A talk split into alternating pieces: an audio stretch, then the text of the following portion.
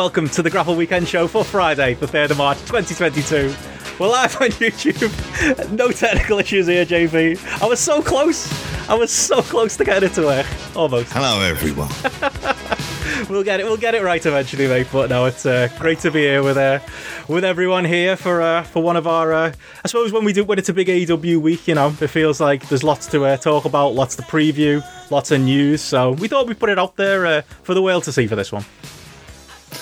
We did, and, and fuck me, did the wrestling world deliver in terms of some news content as well to make it completely worthwhile. Oh, mate, like honestly. stuff that if you'd said to us, like kind of, I don't know, five years ago that this situation would be happening, it'd be like, Jesus Christ, this is this is all a bit mental. But yeah, honestly. Like it's one of them. It's like you know normally we do this show with uh, on our patreon feed for our live uh, subscribers who uh, who join us there um, every week. But yeah usually it's a friday but like it's rare we pick a thursday. Usually it's when i've got plans or you've got plans or there's other good reason to do it on a thursday but we thought oh, we'll get in get in ahead of time. You know there's a big aw pay-per-view at the weekend want to make sure that uh, people have lots of time to uh, to listen to this podcast and then yeah, the uh, the entire wrestling world has kind of exploded in the last two days. I think I think at press time, I think Vince McMahon's still talking to Pat McAfee on uh, live on YouTube, or maybe they've just finished. Finally, you know, Tony Khan's blew up the wrestling world. There's uh, there's a lot going on.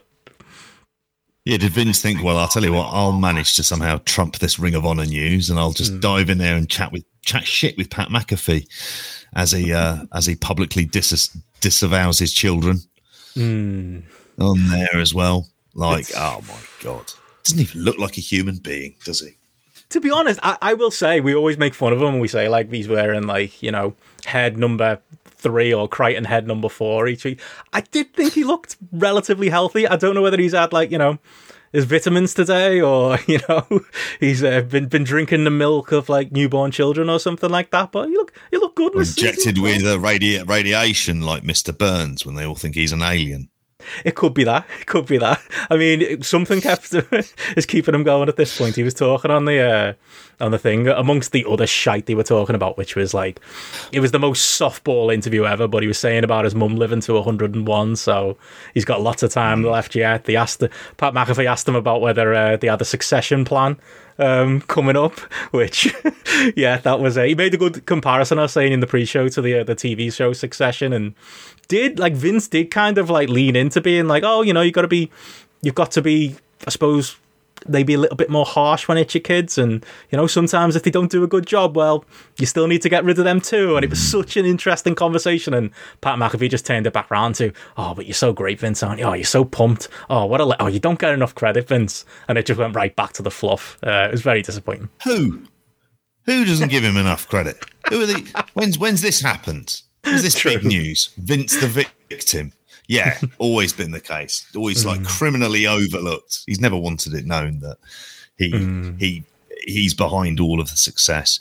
And it's I mean, it's amazing that level of like he'll blame his kids before he'll blame himself. Mm. Oh yeah, that, Kind of like that's Trump and the similarities with Trump are kind of endless, isn't it? it's just like it's like when he did the Steve Austin show, and you know he's proud of the fact that "No, I don't really pay attention to what anyone's saying. You know, the media are all biased. I don't like paying attention to bad news. You know, so I listen to the crowds, and it's like, do you, Vince? Do you really? Because I'm not sure that's true either. again, when was this? When did he listen to the crowds? like that, just like actively gone out of his way not to listen to the crowds over many years. Hmm. I, I introduced the case, Brian Daniel. Like it's just like Jesus Christ. It's bad. Yeah, a- It- absolute loon. Yeah, what are some of the choice, delightful things that he's uh, that he's been he's been coming out with in this interview? I'd say like mainly, I'd say the most newsworthy thing was that he's going to be inducting Undertaker into the Hall of Fame.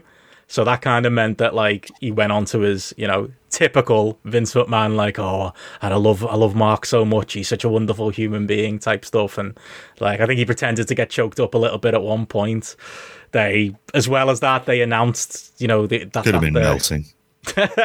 well, he also announced that Pat McAfee was going to be wrestling at WrestleMania, but he didn't mention it was going to be against himself. So either plans have changed or they're just weirdly trying to like you know, eke that out, even though Pat McAfee and his mates were pretty much intimating that, you know, they'd obviously read all the rumors on the internet, so they knew, you know, they knew that what the match is. It was, it was bizarre to be honest. Uh, it was just, yeah, you know, like like Chris says here in the chat, you said I don't listen to certain people on the internet, is what he said, and like Fox said, he's you know, yeah, listen to the crowds, but the ones he's uh, the ones he's sweetened, and as uh, yeah. as Don says here, the uh, the yes men that he surrounds himself with, it was yeah, it was a lot of that. It was a lot of the answers you'd expect them to give.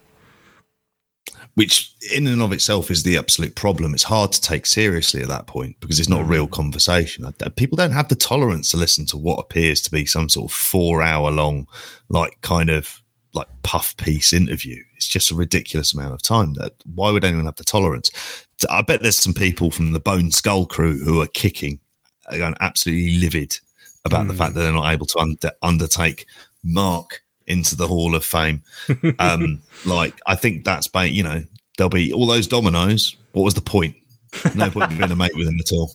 Vince got to induct him. I mean, half of them are dead, so that's all right. And you know, Glenn Jacobs is uh, too busy being the world's biggest gobshite mayor, so you know, he, probably wasn't going to be him either. So that's, fair that's play, Max Caster, by the way. Fair play, Max Caster. that was a good line. I enjoyed that. He uh, threw that one, and that one didn't get edited off the uh, the broadcast, which I which I appreciated. But yeah, like I, I like to say, you missed on it, and like it is in some ways interesting to kind of just see Vince McMahon even if he's guarded and putting on a front and telling false stories about growing up in a trailer mm. park and you know taking wrestling from the Smoky Bingo halls, all the stories you've heard before, it still is interesting to see him in a setting like that because Pat McAfee is like less professional than even we are.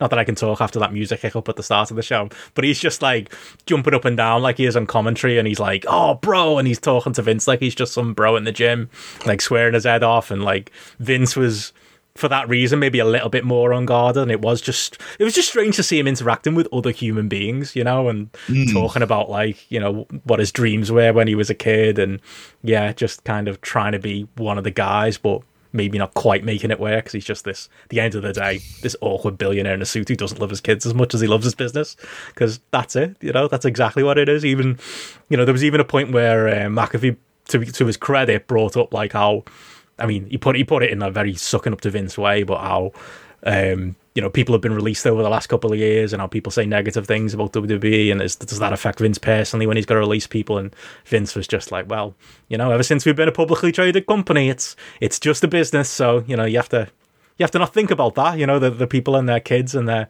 even says their family members who've got cancer. You just you can't consider that stuff. And it was just like, I mean, if Grapple Garden was here to shout at us, he'd be like, well, you know, that is business.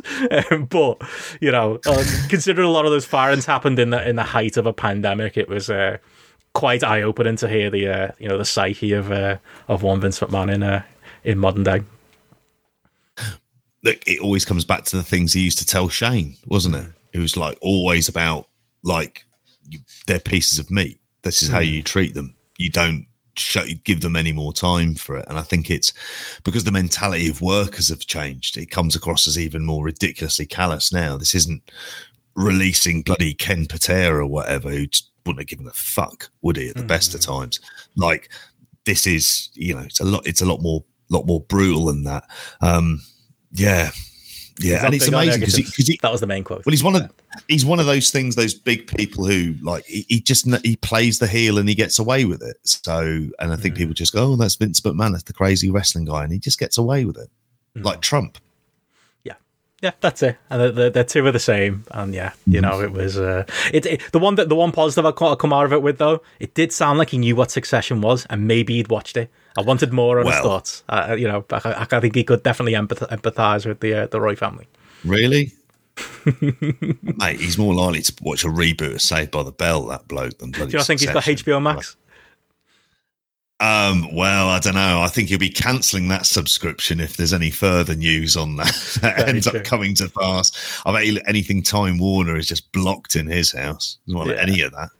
Um, Maybe we'll get there, but yeah, But before we do, before we've got lots of uh, AEW stuff mm. to uh, to cover today, as uh, you know, people watching on the the public YouTube or on Twitter will be able to see at the uh, the bottom of the page. We've uh, got a link there that uh, you can support us and support mm. Grapple for this uh, free stream by ordering if you are ordering AEW Revolution and it's your choice um, at grappleapp.com slash support. If you go there, um, you get our unique uh, referral link. Uh, if you click on that, uh, just get gives uh, Grapple a little bit of a kickback, helps support the podcast and uh, and everything we do. But you know, as well mm-hmm. as that, if you do want more shows like this, live video spotlight, all of the other bonus stuff we do. You know, we did the great, uh, if I do say myself, WCW Nitro Month One review this week that's oh, gone yeah. up for patrons. You get JP's daily updates, all of the other great stuff, as well as this show every weekend. You can support mm-hmm. us there at patreon.com slash grapple. But yeah, we should get into it, JP. We should get into the uh, the day's news. And outside of Vince making of a, a fool of himself on Pat McAfee, we have uh, some more WWE news that,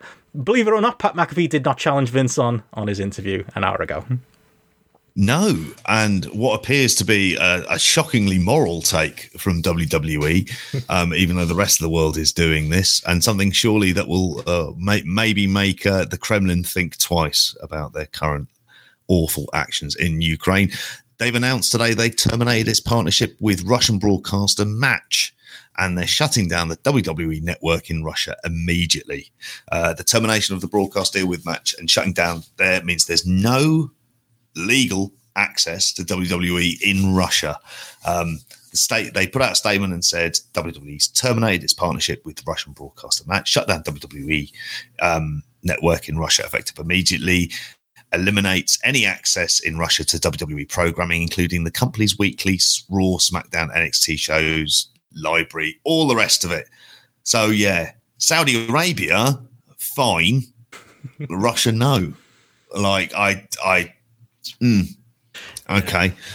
I mean, we'll fly through these news stories because we've got a lot of AW to get through, but Great comment from Will there in the uh, in the video chat. Um, Patreon.com slash grapple if you want to uh, get your comments on screen. But yeah, it was, you know, it, that news coming out today. And then on Pat McAfee, like Vince was literally like, oh, we'll do business with any country. You know, when they were talking about Saudi Arabia, was like, will you now?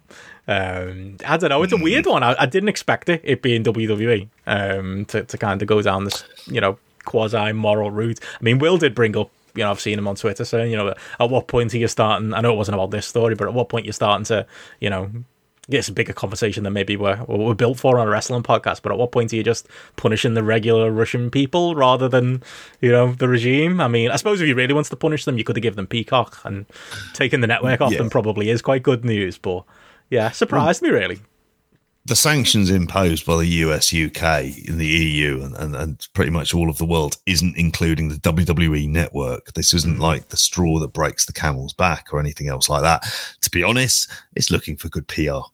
Mm. That's all it is. It's an easy thing for them to do. Mm. And obviously, at a moment's notice, they'll be able to come back. And it's not like there'll be any sort of blowback really in Russia about it. So it's like a kind of easy PR move. Mm. And as long as you forget all the Saudi Arabia stuff and the magnitude of that deal, like the 50 million a year, or whatever it is for sports washing, which obviously is something that Russia have, have taken part in, in and yeah. of themselves. So, I mean, as with so John, much of geopolitics, it's picking and choosing the uh, autocratic regime that you're willing to have support you and the one that you're not. That's exactly it. And, you know, as John says here, you know, they've done it because of potential sanctions, possibly. Mm. And obviously, you know, we've seen, you know, in football, Roman Abramovich, you know, stepping down from uh, running Chelsea and uh, and trying to sell that, you know. That's been funny. Like, if you think wrestling fans are bad, there's, like, Twitter's just a bunch of Chelsea fans going, oh, but what a legend, you know, possibly responsible for starting wars and, you know, having a lot of influence over his, uh, his best mate Putin. But he was a great chairman, mate. you know what a lad. how many people? How many people suffered in order for them to sign John Obi Mikel? Really? I know it's just unbelievable in it, but yeah, I'm just looking at the uh, in the public chat as well. Uh, obviously, uh, we got a got, got, a couple of people there outside of the Patreon. Alex saying there, you know, we're we're doing this to uh, to show they stand with the Ukrainian members of the WWE Universe trademark Yemeni members, however, can go fuck themselves. And yeah, Yeah. there's a lot of uh, there's a lot of that in this, a lot of uh, hypocritical uh, kind of uh, thinking here. But Yeah. yeah, um, it is what it is. It's it's a it's a PR win, so that's what WWE are going to do. But yeah, another uh, quick news story uh, that uh, just broke ju- just before we were uh, about to uh, to go live. Uh, RevPro um, have announced today. Um, they announced a, a slew of uh, different shows for. Uh, the rest of the year, including some uh, some interesting York Hall dates. But before all that, the uh, the next York Hall date on May the twenty second, they announced that uh, Will Ospreay will be taking on Minoru Suzuki. Um, as uh, as Liam said in the chat before we started the show here, he's uh, Minoru Suzuki bringing his his great sock collection to to the UK. Let's hope he brings more work ethic than he than he gives in his GCW performances. But yeah, that's a that's a gap for Rev Pro, and yeah, the Rev Pro, like I say, outlined the full year. Most interestingly for me, a double header at York Hall on the twentieth and 21st of August um, for their 10 year anniversary show. Um, yeah, that's, uh, you know, good for them that they've uh, kind of plotted those dates out ahead of time and possibly a good sign, you know, maybe for BritWres in general, but for Rev Pro especially, uh, that the you know they're bringing over a, a, Japanese native talent in Minoru Suzuki, and hopefully uh, we'll get more uh, heavyweight people like that uh, coming up. Mm, it makes me think that show in particular, August, what the situation globally is in terms of being able to bring in people from the States as well. That could be a really stacked show. They could be a really stacked big couple of shows. Um, you would have said in, in kind of in BritWres times, there would have been a whole festival element to it, and you'd have a load of stuff going on at the um, uh, at the place around the corner, which I forget the name of now. The the tiny venue that I've been to a couple of times. I can't remember. Rescal, Resistance Gallery. Um, however, like it's a big get being able to kind of get him over. It's going to be what you expect it to be, except really, he'll Ospreay will be able to go over clean because of the New Japan hierarchy and the rest of it. So, like, but it's a, it's one of these things where you're really at this point going to see Minoru Suzuki for the entrance as much as anything and the aura and to kind of get those greatest hits. We were talking about it in the pre-show. Um, just saying that that's what he he ends up delivering. And you're saying you want a bit more work ethic. I fear that's probably not going to be the case. Will it be fun? Yeah. If you stack it with lots of other kind of interesting stuff, um, I don't think too many imports because, as we've said before, Rev Pro have done a really great job in terms of building that um, people towards the top of the card and the mid card and and kind of develop it. The only thing I'd want to see is maybe a couple of them in some high profile matches. If you were going to mm-hmm. bring in, if you're going to bring in an import as well, if you're able to, let's say a speedball Mike Bailey and you put him in there against against Michael Oku, which I know that's a match they've done recently, but you know you probably see it. You know, bring in various people. If there's anyone from AEW, you'd be able to bring in some of that younger talent. Or are they Ring of Honor now? I forget. That's what banner. Oh, yeah. What banner will that be under? But yeah, I mean, I think is it as as a get as a as a thing there, it, it kind of more of a signal that you know business is opening up. Definitely, yeah. And like I said, I do want to see that. I want to see, you know, some AEW involvement uh, with Rev Pro. It is, you know, kind of thinking, you know, is, is that ever going to come to fruition? It seems like a obvious match made in heaven. Things might get a little bit confusing um, going forward, you know, with certain people who are now under the employer Tony Khan seem to be uh, working for uh, for progress rather than uh, Rev Pro at the at the minute in this uh, in this country. But yeah, I guess we'll I guess we'll see. But yeah, positive note. Good to know those dates ahead of time. You know, mentioned in the chat there. You know, Mysterio. So I was doing a Stevenage show um, for uh, for New Japan. Of New Japan Strong Mysterio, so you might know uh, is doing a, a Rev Pro show in Stevenage. So yeah, that's coming up. So yeah, interesting to, uh, to see in. those dates. Yeah, he's part of the. Oh, he's part of a stable there with Hmm. Bateman. I want to say it is. Yeah, got some um very quick news stories, just to probably to get more of a kind of instant reaction. Spoke about them on Spotlight. Uh, Control your narrative. They've announced that big TV deal, and I'm sure we're all buzzing about this. It's with Pro Wrestling TV, which we've all Oh, right. definitely heard Yeah. of. Yeah. Yeah, big network. Are you not aware that there's uh, a channel that's going to be launched with you know linear channel on demand? Um, Are they exclusive to the team- JP Drive? well, I think the JP drive is certainly going to have more. Uh, certainly has more watchers than than what this would ever be. Um, I'm in, I'm looking to sell the rights to the JP drive to Tony Khan as well.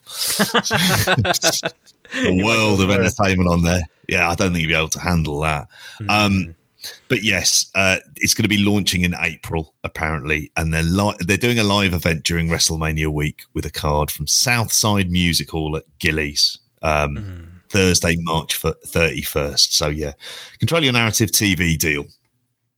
Um, it's like I'm, I'm pretty sure we're going to find out at some point that Pro Wrestling TV's CEO is uh is Ethan Carter the second or something like that. Yeah. You know, it's just yeah that that whole business looks like a scam, and obviously there's been definitely been some you know some controversy this week because they've had Austin Aries talking up not talking up as you know the allegations that were made against him during speaking out, but kind of using that as part of the motivation of his character, being like you know he's been in the mm. wilderness for you know a year or so, and now he's coming back, and it's all a bit, it's just all a bit icky, isn't it? Um, it just leans into some really dark places and yeah that's the i mean that's probably the tv network where they belong unless it's breitbart or you know what's what's the great britain one the um, the, uh, the oh GB News, GB News or something like that. I, yeah. I don't know. That They seem like the, the, the rightful homes for this. If say if not, that, it's not what doesn't really exist.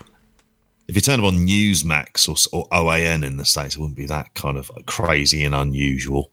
Um, on a much more serious story, and this one is absolutely crazy. Um, new details on the arrest of Cain Velasquez after shooting in um, in San Jose.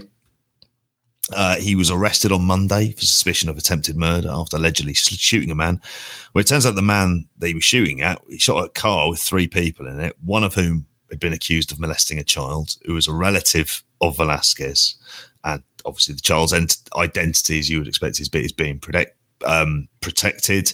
Um, but the guy he shot at was facing a felony count of a, of, uh, lewd and lascivious act, I think is how you pronounce it, with a child under the age of 14. So, yeah, Cain Velasquez, I think I read something where he might be facing anything up to about sort of 10 years in prison. Yeah, it's one of them. I don't know. I find it hard to comment on that one. It's just. You know, what do you have? What can you possibly say to it? Really, it's yeah. an awful story. You know, awful that he was yeah. in that situation. You know, and obviously he's not acted. You know, in the best way either. I wonder whether it'll be taken to, into account when he's charged or whatever. It probably won't though. Um, just probably the fact of it. So, yeah, awful story mm-hmm. really. And it did it did seem like when the story came out there'd be more to it. It seemed kind of out of character, didn't it? Not that you know we know know these people, but it just seemed really odd. You know, somebody of Cain's standing would do something like that, and he has done it, but yeah, obviously, yeah, we've learned learned a bit more about it. Horrible story. Absolutely horrible story. On a, on a much lighter note, um, the uh, details of Hulk Hogan uh, uh, latest divorce has come out. I don't know why we never normally cover this kind of stuff. Why we're saying when we're free on YouTube, I don't know, but here we are. Um, the legal documents have been obtained by uh, TMZ. He was forced to buy McDaniel a new car within 45 days and guarantee that she would not have to make any payment, payments on the vehicle. Was incredibly specific. Um, another condition is that Hogan would be allowed to keep the vehicle they shared during their marriage. Um, he had to pay her a one-time lump sum of cash as part of the alimony and with a non-disparagement clause in place that prevents either party from talking about the relationship without consent from the other on there.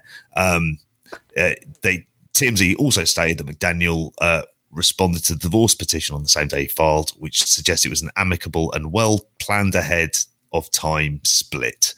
Um, yeah, what the fuck to make of that? what a one-two combo couple of stories. What's the focus on the car about? Can you explain that to me? If I miss something on there.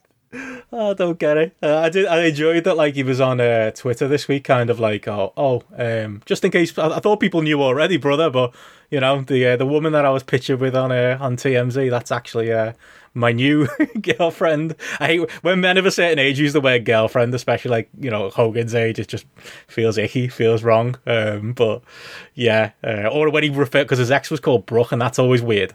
Like, cause it's like which Brooke's he talking about? Um, mm. But yeah, they're like the mm. long time sub of Big Cash, and like you say, the uh, the car stuff, which is just really, really strange detail. Um, and they ask you, is that really the wife fixated that... on the car details, haven't they? Yeah, they really Must are. be a hell of a fucking car. I can only say that. Must be like, it's like, look, know... we'll sort the house stuff later. What's happening with the car? Well, you know, they, they often say men with nice cars are making up for, you know, probably other um, yeah. issues they've had, and you know, that might well be true with him. Um, is this the ex by the way, that looks identical to the other Brooke? Because that was the, there was always the pictures of them, wasn't there? Where like it'd be Hogan and like these two blonde girls, and like one's his daughter and one's his wife, and it's like guess which? Like, it's awful. It, I can only imagine so.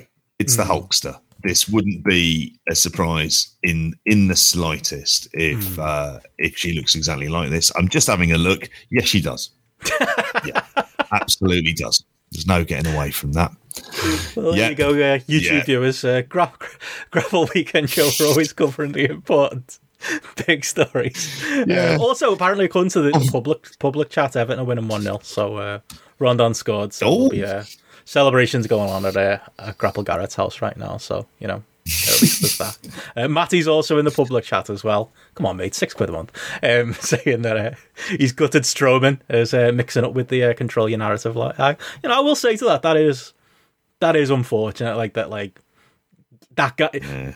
I wasn't a huge fan of him, but he clearly had something. He felt like he was going to be WWE lifer as a top guy, and now he's fucking around with EC3. Like, and AW is never going to pick him up. Impact are never going to pay him what he'd want. He's never going to New Japan. Like that guy is fucked. like this is the yeah. the height of what he's doing post WWE. Get into acting, mate. Get out. Mm, leave this job. student bullshit behind. Mm. Like just leave it behind, mate. Go up. Get, get in the films. He could make a killing and doesn't have to fucking do that much. Yeah. Just as a big heavy. That's all he needs to do. there you go. But yeah, moving on to the uh, I suppose the the big stories of uh, of the week, mm. and uh, there'll be lots of uh, AEW uh, chatter here, JP. Um, I am uh, quite excited to uh, to get into all of this. Uh, yeah, before we get into the uh, the Dynamite results, and usually we'd have the uh, the ratings on the weekend show, even on a Thursday. But looks like they're going to be delayed until tomorrow morning, according to Brandon Thurston. But we do have the the details Bullshit. of Dynamite from last night. We've both seen it. JP actually managed to see it unspoiled for once, so that was that's a nice bonus mm. to us doing this show today. But the uh, the head story coming out of it, and uh, the reason I was jumping up and down on my couch last night is that AEW president Tony Khan has announced that he signed a deal to become the owner of Ring of Honor.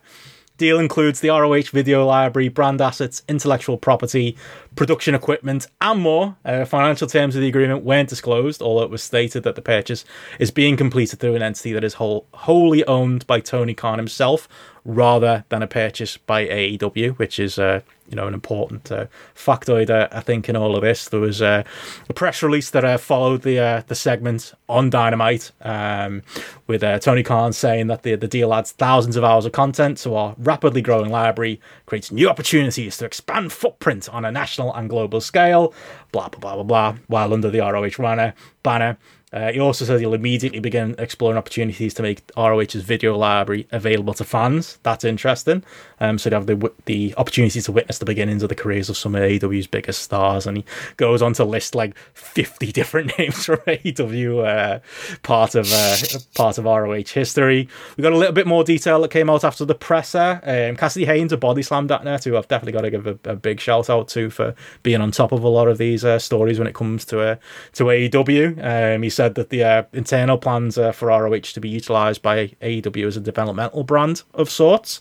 Um, he stated it was believed that main roster quote unquote AEW names will be appearing for ROH occasionally. Fightful Select, Fightful Select, and Sean Ross Sapp followed that, noting that if only a few close people um, to Khan's circle knew about the announcement ahead of time, and then most staff uh, and talent, uh, and staff and talent specifically at Ring of Honor all found out when Tony Khan went on TV uh, and announced it with everyone else. And you know, you tell that from Twitter when you know Bobby Cruz and you know Ian Riccaboni and people like that are uh, tweeting along with the rest of us in their in their shock. But there we go, JP. We got the uh, the answer to what we've been uh, debating over the last few shows. What was uh, Big Tone's big announcement going to be. And, you know, I'm not, not patting us on the back, mate. Other people did say it, but mm. we were particularly early with uh, with saying this was uh, potentially going to be it. I mean, a lot of it was just my fandom and my, you know, if I was Tony mm. Khan and I had 40 million to spare, what would I do?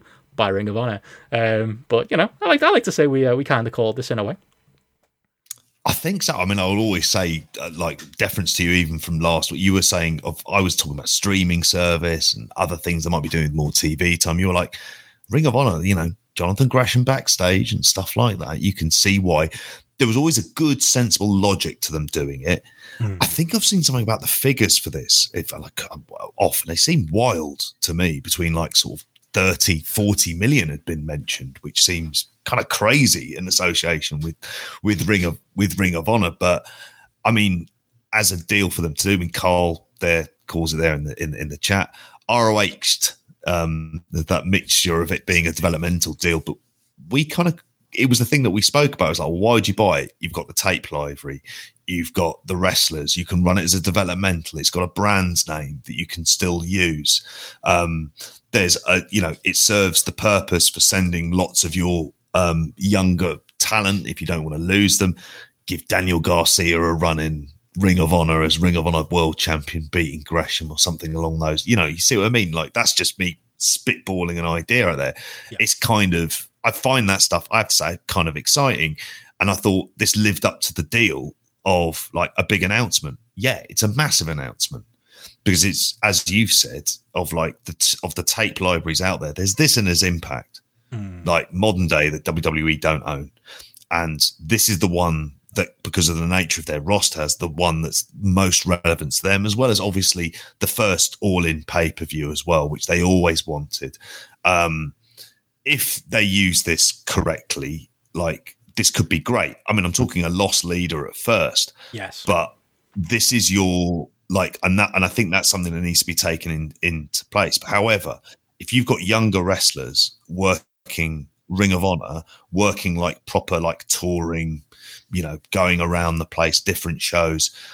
I think that's in and of itself really interesting. I mean, because what you'd be creating out of that, you'd really hope if they've managed to bring in some freelancers in there as well. I mean, you're able to then offer work to people. It's and if you're able to then use TBS and um, TNT as ways of kind of marketing that as well, as Andy mentioned there in the chat, it's um, an existing streaming service Does as well. In, it, does it really? You know, well, yeah.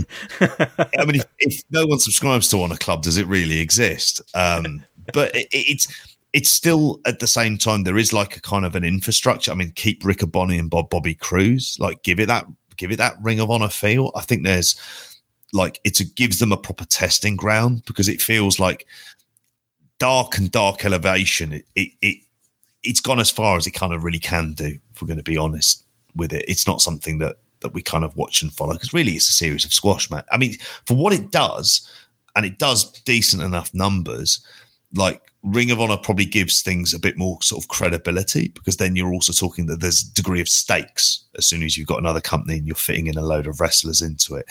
Um, I'd say I saw this and it put a big smile on my face for like all of the day because I was like, good. I wanted them to buy it. I thought you just happy I want I was delighted for you.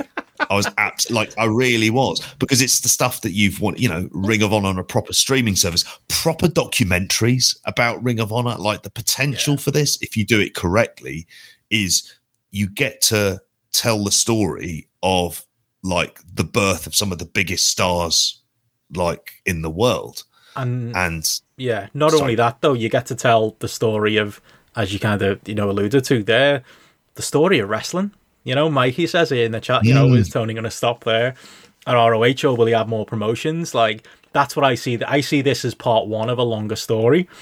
Now, I to be honest, you know, I am obviously over the moon because for me, you know, like you say, the fact that the ROH classic years, uh, hopefully at some point now, going to be readily available.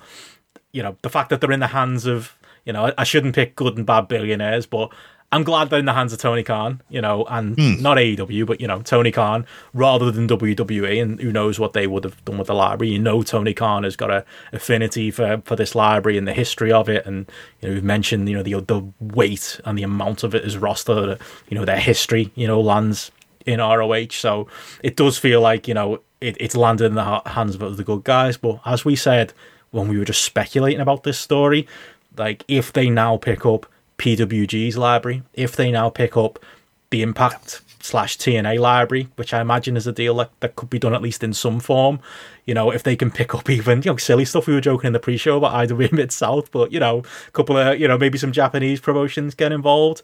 Vince McMahon and WWE have had a stranglehold on the history of pro wrestling, and they, mm-hmm. you know, WCW, ECW, a lot of the territories. That's always going to be on WWE's network, and cool. I'm glad it's there, glad it exists. But you know, that's their story to tell, and they are the winners, so they get to tell the history. Now, the modern history of wrestling, these last twenty years, are in the hands of a company that I would hope, considering the, the personalities that are that are knocking about the place, um, you know, is going to be handled with the you know the reverence that it deserves, and I think that's that's an absolutely great thing. And I I understand why, as much as I was really excited for this story, that there are people out there who are going. I mean, is this business changing really? And it's like, no, it is because obviously, you know, this is the number two American company buying out the number three or number four American company. But bigger than that, like I say, this is part one of a story. Part two is going to be mm-hmm. the streaming service. You know, Mookie Ghana was on Chris was on um, WrestleNomics this week and didn't outright say it, but didn't avoid, you know, the conversation about HBO Max and potential streaming services mm. for AEW going forward. It feels to me like there's a part two of this story that, that they can't talk about publicly right now, and it's going to be that, and that particularly is going to be business change yeah. as much as this is too. I think one of the things to take notice of is that HBO Max is being used for sports, more mm. sports now. Like NHL has worked its way onto there. This gives them more hours, it gives them more content, which makes them more sellable the mm. more hours they have, the more time that they can say we can offer ten thousand hours of content to this plat to your to your platform. That's something that's there. Whether it's their own streaming service that they run, which they will have looked at WWE Network and thought, is that really? It's not really worth it. HBO Max, on the other hand, which ironically has had an enormous boost because of John Cena and the fact that Peacemaker's become like a very big hit for HBO Max as well. Like there's a certain wonderful irony in that. But that's the kind of I agree with you. This is leading to other stuff. You can see what the direction is. And when he was interviewed at the um, media call today, when he was asked a question about it, you know, again, he's not avoiding it. He's saying streaming service is something that you know would be really beneficial. So, mm. yeah, if you don't see this as industry changing, then what industry are you watching? Especially, like, really you know, I'll say it publicly, like Chris has said there, you know, people like that Gorilla Pressing guy. It's like, I get it. If you're just a fan and you're not a Ring of Honor fan, you might yeah. you might have been watching it going, well, I don't care about this. I'm going to move on with my life. But if you're covering this business and you don't think it's a it's a big business story, then you know, yeah, you're covering the wrong business. I would say because it is, you know, yeah. it is massive. Um, well, yeah, I mean, on the business side, you know, you know, without Gareth here, I think it's worth bringing up. Like again, over the moon myself, fucking made up. Like, I really do think this is going to be, you know, because Honor Club, you know, there's been jokes in the chat about it, you know, and they've got, we've actually got, we've got, um, you know, a Honor Club subscriber in the chat. Unbelievably, I think there's there's one, uh, and it's Mikey, um, paying us six ninety nine. Um, uh, although he did end up cancelling it, so yeah, there you go. He's the guy, but you know, it's crap, and people will say, well, the ROH catalog's always been available. It hasn't. It's available on my it's, it's, it's available on my hard drive. You have it. Literally got over here. there it is. That's William entire, William has it. That's the entire ROH uh, collection. But if you went on Honor Club, it was so spotty, and the problem was you couldn't get like you know a lot of entrances and stuff like that, or you know it, it's a massive job to cut out the entrances because they use legitimate mm-hmm. music in, in, in ROH, and that's a big job that you know an AEW size company can go out and do, can scrub this stuff, or potentially, if it ends up on HBO Max, they might even get the rights to some of these songs. You know, might get Beanie Sigel's "The Truth" and some AFI on uh, on AEW's version of the network at some point. You never know with Tony. He's willing to, unless it's Cody Rhodes, he's willing to splash the uh, the cash on and stuff like this. But on that money front, and this is, I think this, I imagine, I'm not putting words in this. This is the type of thing Gareth would raise you know, the, the numbers floated around. You know, we're talking between 20 and 40 million do they make that back? Is this Tony just being me and going, I've got 40 million lying around, so I'll buy ROH? Fuck it, I can afford it do they make that money back? You know, I suppose the long tail of this is a is a streaming service that it's going to be integral to. But they're talking about running shows. They're talking about like like you say, using this as a developmental brand. Um, Dave Meltzer was especially critical of that um, on Observer Radio today, and I know Will's had strong thoughts on the you know the viability or the profitability of uh, running ROH when you could just be running shows as AEW. Um, do they make that money back? Is it a, is it a good money investment? Even as fans, we can go, "Oh, how cool is this?" I almost view it like I said before: is this a good loss leader investment? Like, is it worth? Like, as we would think with any sports, like putting money into your academies and stuff like that expensive. What do you tangibly get out of it? Mm. And I suppose in some ways, are they able to use Ring of Honor to build future stars and also get them, give them the kind of work in different environments that they would need? Mm. That's I, when I saw the price figures, that's the one part of this story I was like, Jesus. I was I was shocked it was anything over five, six million. And it's not like Sinclair are in some massive position of power necessarily. Um, it also like you know, I think for them it's like if they've managed to get that, and it's also about how the payments are structured for it as well. I think you can. I mean, you can you make the money back if you're able. It depends on how they're able to promote it, and mm. is there going to be any kind of television outlet for it? Because I'm assuming that none of this deal like includes the production stuff. Mm. So obviously they're going to be recording it, but is that going to be then solely for a streaming service? If so, that's going to, it's going to be an expensive business. Well, and yeah.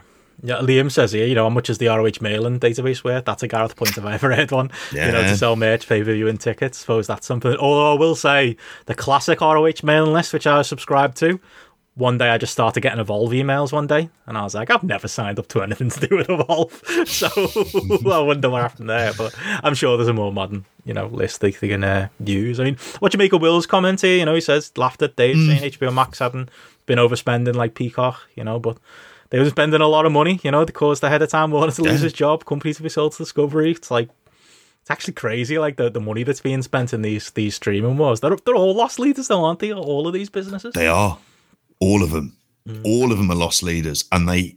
But they, this is the game they kind of have to play, and it's just like a war of attrition between which of them are going to end up surviving.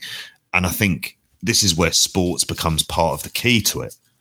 Um, I mean, I would say, for example, I mean, if you want an example of that, look at Netflix and their push for like, you know, Drive to Survive, Amazon with obviously football and tennis in particular that they've kind of been focused on.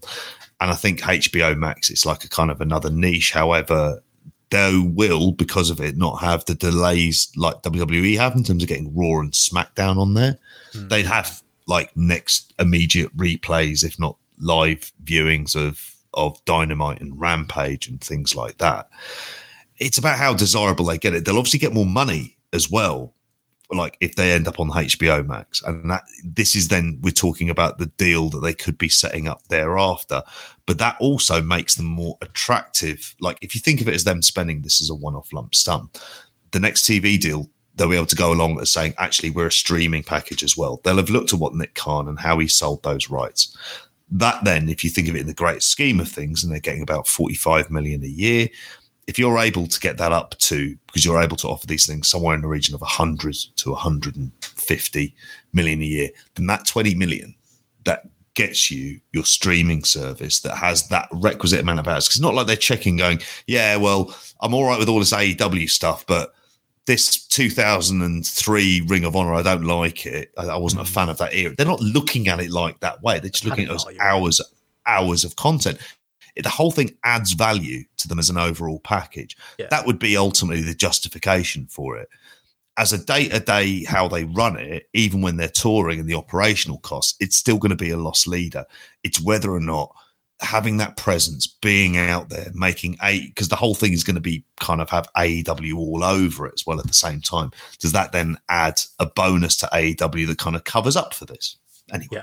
Yeah, definitely. And you know, Dylan, just in the public chat, I think you're in the wrong chat there, Dylan. Uh, Dylan says that uh, you know maybe the forty million uh, is, is Fulham's transfer funds uh, being re- reused, sixty million spent rather than the uh, the hundred million they were promised. Maybe that's where Tone's getting the money. But on a, on a more serious note, Robbie Rebel in the the public chat just asked, you know, where does this stand with regards to Supercard of Honor? Is Tony Khan going to be producing it? Mm. And to that point, like the bigger point, what does happen, you know, with this ROH? Like if it is, you know, as you said before it, you know, we floated that idea. I think it was Gareth who said it. You know, dark and dark elevation become Ring of Honor branded product, yeah. maybe, um, or it's just you know it's its own kind of standalone hour of TV.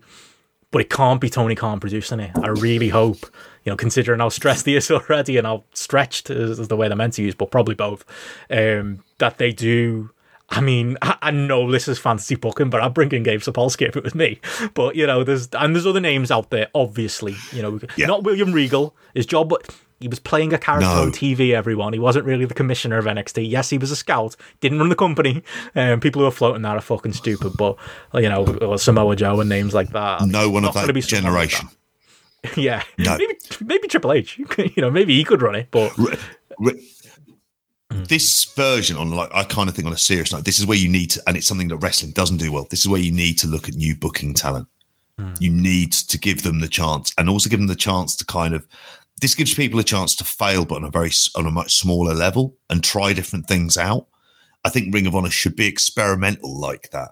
And if you're talking like the kind of bookers, I mean, Carl mentions Excalibur. Does that mean you remove him from commentary as well? I mean, to be honest, if they end up having Ian Riccaboni within that commentary kind of world as well, and Bobby Cruise, I think both of them would do. If you put Bobby Cruise on Dynamite as a ring announcer, I think he'd be absolutely fine. Personally, I think he's, he's always been good, kind of uh, underrated in there. In terms of other people, like that they could bring. I mean, a Gabe, but that'd be funny. I would just like to see it for your reaction as well, and how any of his tantrums would go down a storm in uh, in 2022. Um, but it, it, it feels sorry, just laughed at like Matty in the chat there. My answer Yeah. is Gabe Ben. Yes, of course. Good lad, Matty. But it, it, it's it's exciting. We're talking about like kind of.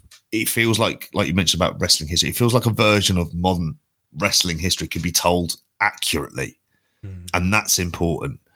As a live interview where Vince just lies for half of it for a company that won't even tell you how many people really turned up to their events for some bizarro world face saving exercise cycle that they've never grown out of. Hmm. Whereas here, for example, I think there's a load of like another thing as well, just on the documentary front. If you do that stuff properly, you then get credibility. Like that gives you an immediate kind of credibility. If you produce shit like story time, no one cares if you're doing a streaming service. But I think there's a lot of, I think the added value of this could be something that's worthwhile as long as they're not pissing away a ridiculous amount of money. But there you go. Well, again, it's not our money; it's Tony's money. So if he wants to spend it, Mm-hmm. again, didn't want to spend it on Cody Rhodes, um, we'll let him. And you know, he is—he's just living the dream of every uh, tape trader from the uh, the internet era and doing what he wants. Um, you know, Will says there he genuinely asked Cody to do it if he could. Like, imagine, imagine that's Cody's route back into back in. All of a sudden, he's running um, ROH, but no, we'll. Uh, well, like I say, massive news. I think, like I say, the the the, the effects of it, and there's going to be more parts of this. We're going to find lots, lots more out um, as time time goes on, and I think yeah, it's going to be a huge story for uh, for wrestling going forward. But you know, rest of Dynamite, I suppose we can talk in conjunction um, with the pay per view coming up. It was the uh, the go home Dynamite, like I say, no uh, no viewership numbers uh, just yet for uh, for Dynamite, but yeah, we'll we'll talk it through as we uh, we talk the pay per view. Obviously, as we get into the uh, the preview section here, there's uh, still the small matter of uh, of Rampage um, coming up on uh, on Friday.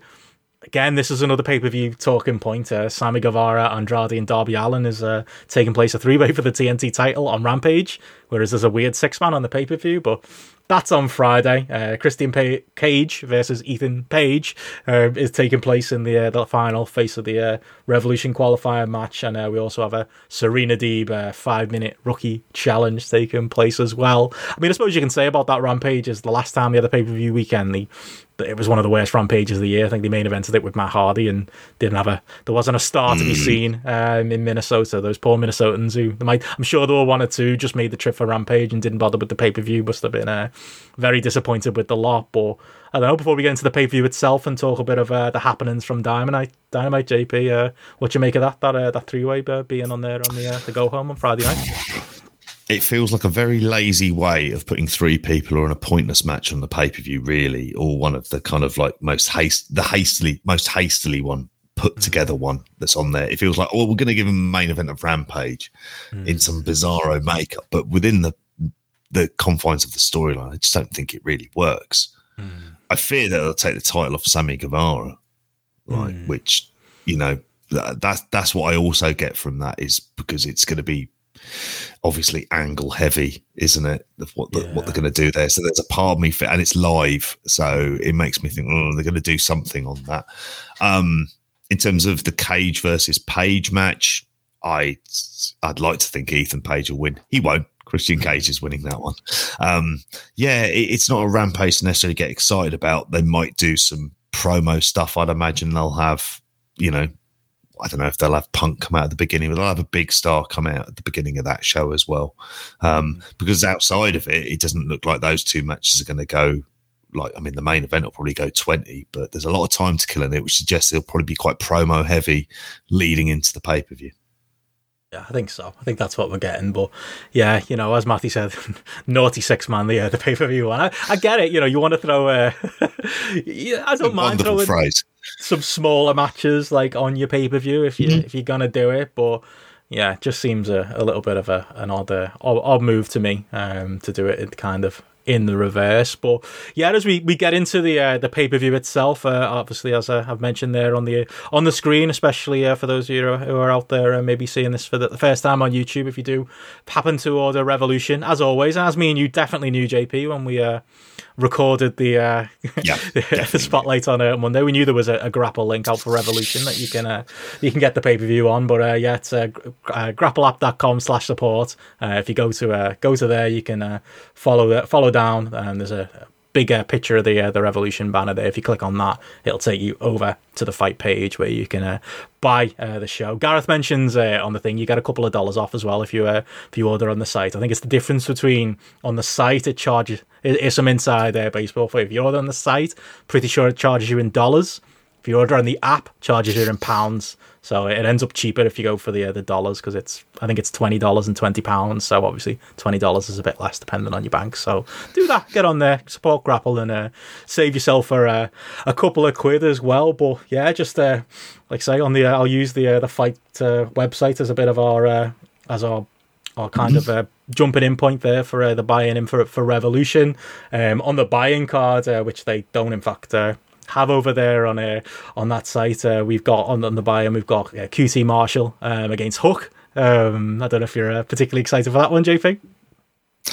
I do you know what for what it's going to be, which is it's going to liven up the crowd. It's not going to last a long time. It's going to be a hook squash against someone who is more established than hmm. anyone he's beaten outside probably Fuego del Sol. Hmm. Um, no, he hasn't fought Fuego, is it? Serpentico. Yeah, Jesus. Yeah, it is the most established person. He's he's on there. I, I kind of thought this would be on there because I thought it was a great buy-in show, hmm. a buy- buy-in move. It doesn't need to be like anything more than two, three minutes. He goes out there, he kind of kills him.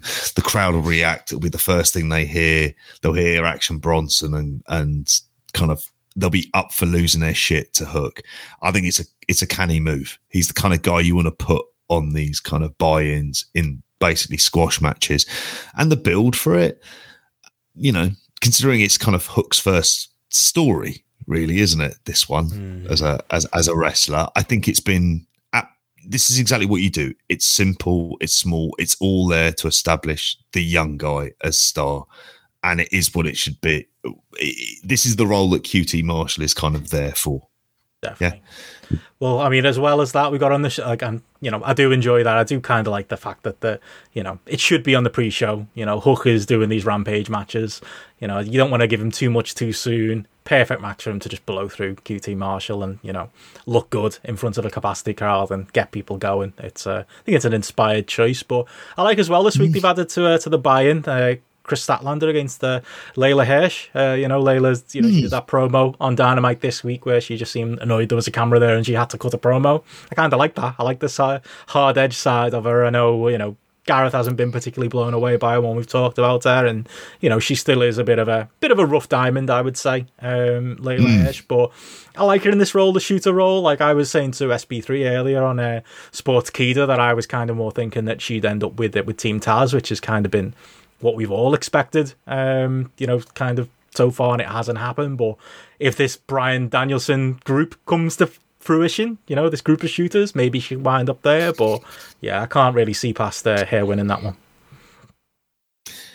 Yeah, I mean, it, it's an interesting one with Leyla Hirsch, isn't it? She's a project.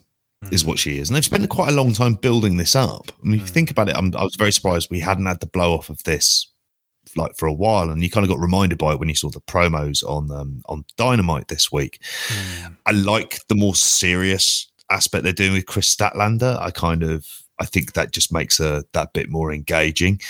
Leyla Hirsch, if it's all in Ring of Honor, Leyla Hirsch should end up Ring of Honor women's champion, frankly, mm. at some point in the future. That's the kind of role you want to set up for her. And I think she'd probably go down a treat in terms of her style as well. I have a slight fear that given Leyla Hirsch's Russian heritage, she'll end up getting abuse from some ver- versions of the crowd. And I really hope that oh, doesn't no. happen. Especially I really hope not. That's, yeah. Well, exactly. You know, it's, it's, one of the more heartwarming stories you read in, in kind of recent years. Um, about wrestling. But yeah, it, I'd imagine Chris, Kris Statlander wins. I mean, it's a buy-in show. They tend not to go over with heels, and yeah, Leyla Hirsch is someone who's going to be around there for a while. It's it's weird actually. Leyla Hirsch's be, Leyla Hirsch's best match I think I've seen was the one she had against was it against Kamille for hmm. NWA. I think that might be the best match I've kind of seen for her there. And we're going to talk WXW as well, and that's a place where she she spent time and and she she trained. So yeah, I'm kind of Leyla Hirsch someone in a couple of years, but when you now mention her being in that kind of Bryan Danielson stable, you think, oh yeah, that, that goes down an absolute tree, doesn't it? It does. It does. So uh, hopefully that's where we end up. You know, Matty's saying in the chat, big uh, Kris Statlander fan. Yeah, I remember seeing her and Chris Dickinson go back and forth in uh, GCW as well. He says she she carried Janela to a good match on the Indies. You know, hard job that to be fair. So you know that says uh, says a lot about her talent. So she shouldn't be forgotten as well as uh, someone who can uh, offer something as like a mid baby face in, in that women's division. But yeah, uh, cool that that's uh, been added to the pre-show as well. But as we get to the the main show, um, like I said, then match that I feel like should probably be on the pre-show. That six-man tag: Matt Hardy, Andrade, and Isiah Kassidy against Sammy Guevara, Darby Allin, and Sting. Like, so weird seems backwards. I don't like I say, I don't mind there being a multi man on the on the undercard, but just seems a bit odd when you know three of the people in this are in a much more prestigious match in the uh, in the go home show. Just seems like another excuse to get Matt Hardy on the show. Like Jeff can't come in soon enough for my liking. Like he needs to like come yeah. tomorrow. I know he, I think his deal's up on Wednesday, so I would imagine this match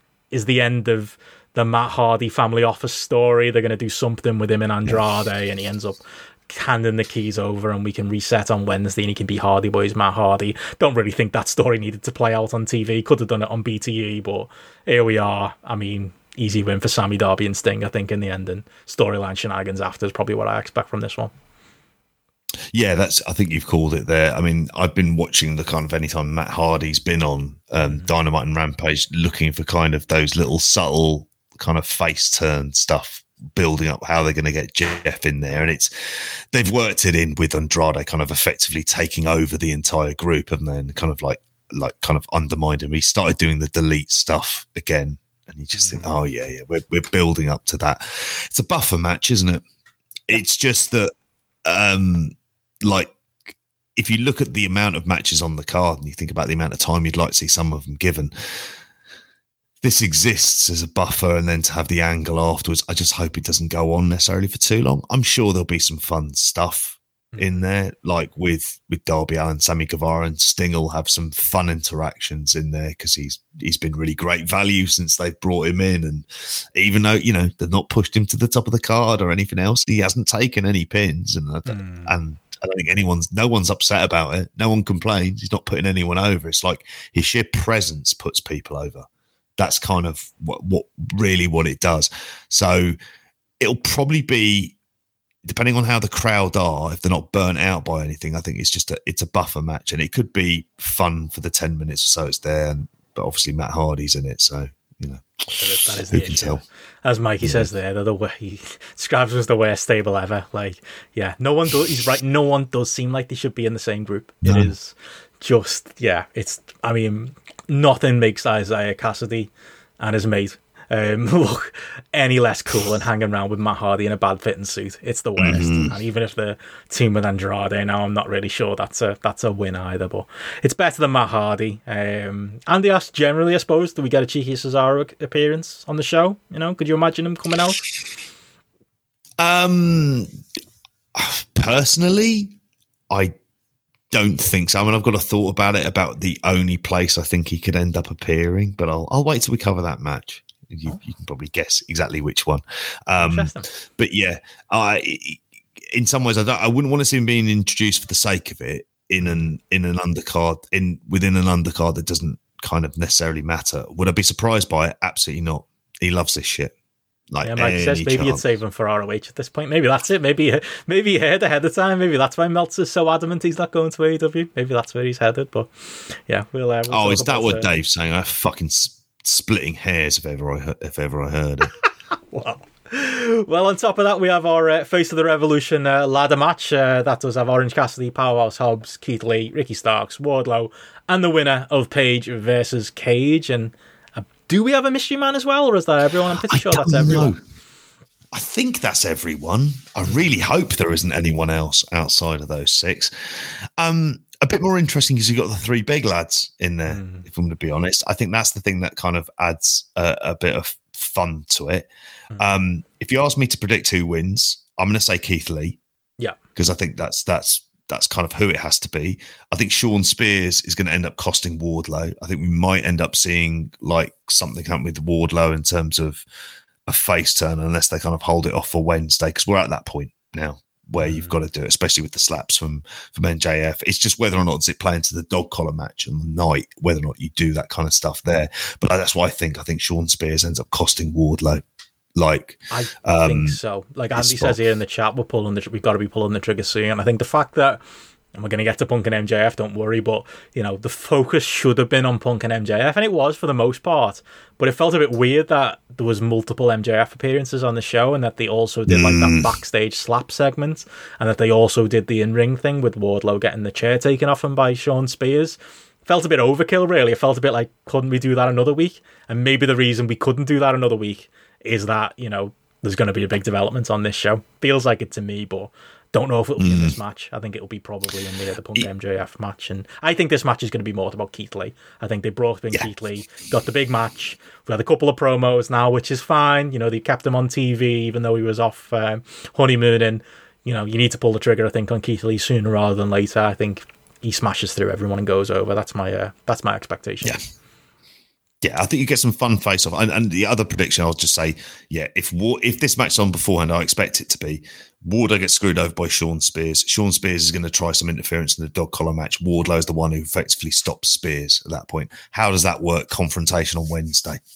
Yeah, maybe. And yeah, like Dave said, MJF implies if Wardlow wins, he's got to give him the title shot. So there is, you know, that laid in there. Um, I like what Dave said as well. Yeah, maybe if there is a mystery, maybe it's uh, Swerve, Shane Strickland. I wouldn't mind that. Because mm. um, it does feel like, you know, as much as I enjoy the fact there's loads of big lads in there, really isn't many people to take bumps. Um, you know, Orange Cassidy, I suppose, will be your, uh, your, your bump taker. But, you know, Ricky Starks is coming off an injury.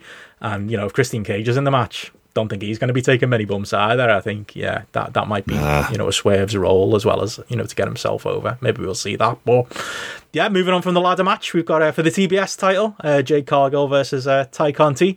You're probably with me, JP. I hope it lasts three minutes. I hope I hope we don't try and have a professional wrestling yeah. match here. I think I just want to see. And I don't mind Tay Conti. Mm. I, I, mean, don't get me wrong. I kind of I, I like Jade Cargill because I mm. I say like Jade Cargill. I don't think she's you know as a wrestler not particularly good at the moment. If we're going to be mm. frank, however, what she is is not about that. It's about a, it's about a project, as we've said a, a good few times. I mean, she wins. She goes over in under five minutes. I Tay Conti. You just would hope, and she's good. She's always been good in the kind of role of like a five minute kind of all action kind of performance from Tay Conti. She can kind of do that with, you know, kind of fits in almost with her like MMA style and background anything more than that, Jade Cargill gets exposed. So I think mm. you hmm. keep it to five minutes. But yeah, Jade Cargill wins. I think so. Um, next up, uh, one match I've really enjoyed the build of uh, Jon Moxley and Bryan Danielson.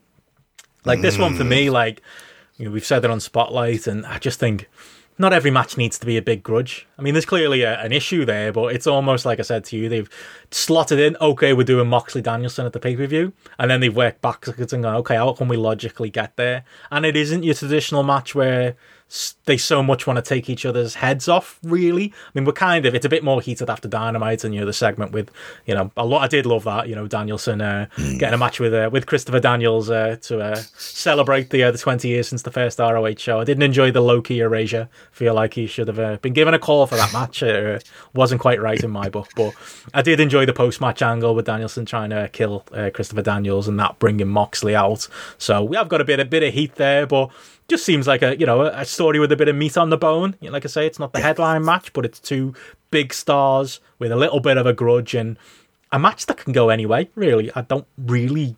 I'm not sure where the story's going. Are they going to team up? Is Danielson going to go over by nefarious means? Is Danielson going to, you know, get beaten and then snap after the match? Like, you know, the feud continues, or they become a team, or something else. Um, I think it's quite interesting, this one. Yeah, I do. I'm fascinated by this because I think angle wise, I was going to say if Cesaro was going to get involved in an angle, I always thought it'd be this one. Mm, right. Um, okay. If there was any of the matches in terms of him and Danielson, I, I, I, just thought that would be the only other kind of direction that they would do. Mm. But I mean, Andy mentions in the chat, and this is where you know these are people with the real kind of inside track. The bookies can't split it, five, mm. um, six to five on both of them, and I love that. I like the fact that this feels like a good even contest, the kind of match where if you're thinking about laying out a card and you're wanting to have a few peaks, I think this is one of the ones you go with. I, I mean, I, I, think on and Spotlight, somebody in the chat had suggested um, that this goes on as an as an as an opener. I think it's kind of almost too big for that. I don't like the idea of this necessarily being the opener, but this being kind of third fourth, like with the proper, like kind of reasonably early on, like with a crowd that's going to be excited about about seeing them. I predict it's going to be great. There's always a time where I I find myself still permanently, I don't know why I do it, underestimating Jon Moxley matches, and then he has the match, and it's like that was really good, that was really fun. I mean, and I think this one could be really good, but this is building the start of their feud and their storylines. That's why I think Danielson goes over, and I think he goes over, and it'll be the only other thing I thought would be the the kind of prediction that you get your Daniel Garcia turn up or your Lee Moriarty and the like, and you start to see the semblance of that stable coming through, and the, the violence he wants to see is coming through from the younger people, and Moxley's a tool for him to get through to to them. Like see that being the direction it kind of goes in. If I had to pick a route, I hate, like like mm. I say, out of the possible routes, I think more likely for me, Danielson losers because they've they've played up that Moxley's never beat Danielson angle. And then after mm. the hmm. match, the whole stable comes out and they beat up Moxley, and the stable's already four yeah. minutes without him. You know, maybe, but it, your way could be the way. Them teaming could be the way. You know, who knows? Who knows? That's good though. I enjoy that. I enjoy that. Yeah. How often do we get to say that about storylines and angles? We never do. Yeah. Like, you know, and it's probably our jaded cynicism after all these years of watching wrestling that leads us to that place. But honestly, mm. I, I, kind of look at it and think, well, this is this is interesting. And and it feels unpredictable, if nothing yeah. else. And very rarely on a lot of like undercards of a pay-per-view is it genuinely unpredictable. But yeah, th- th- this one is.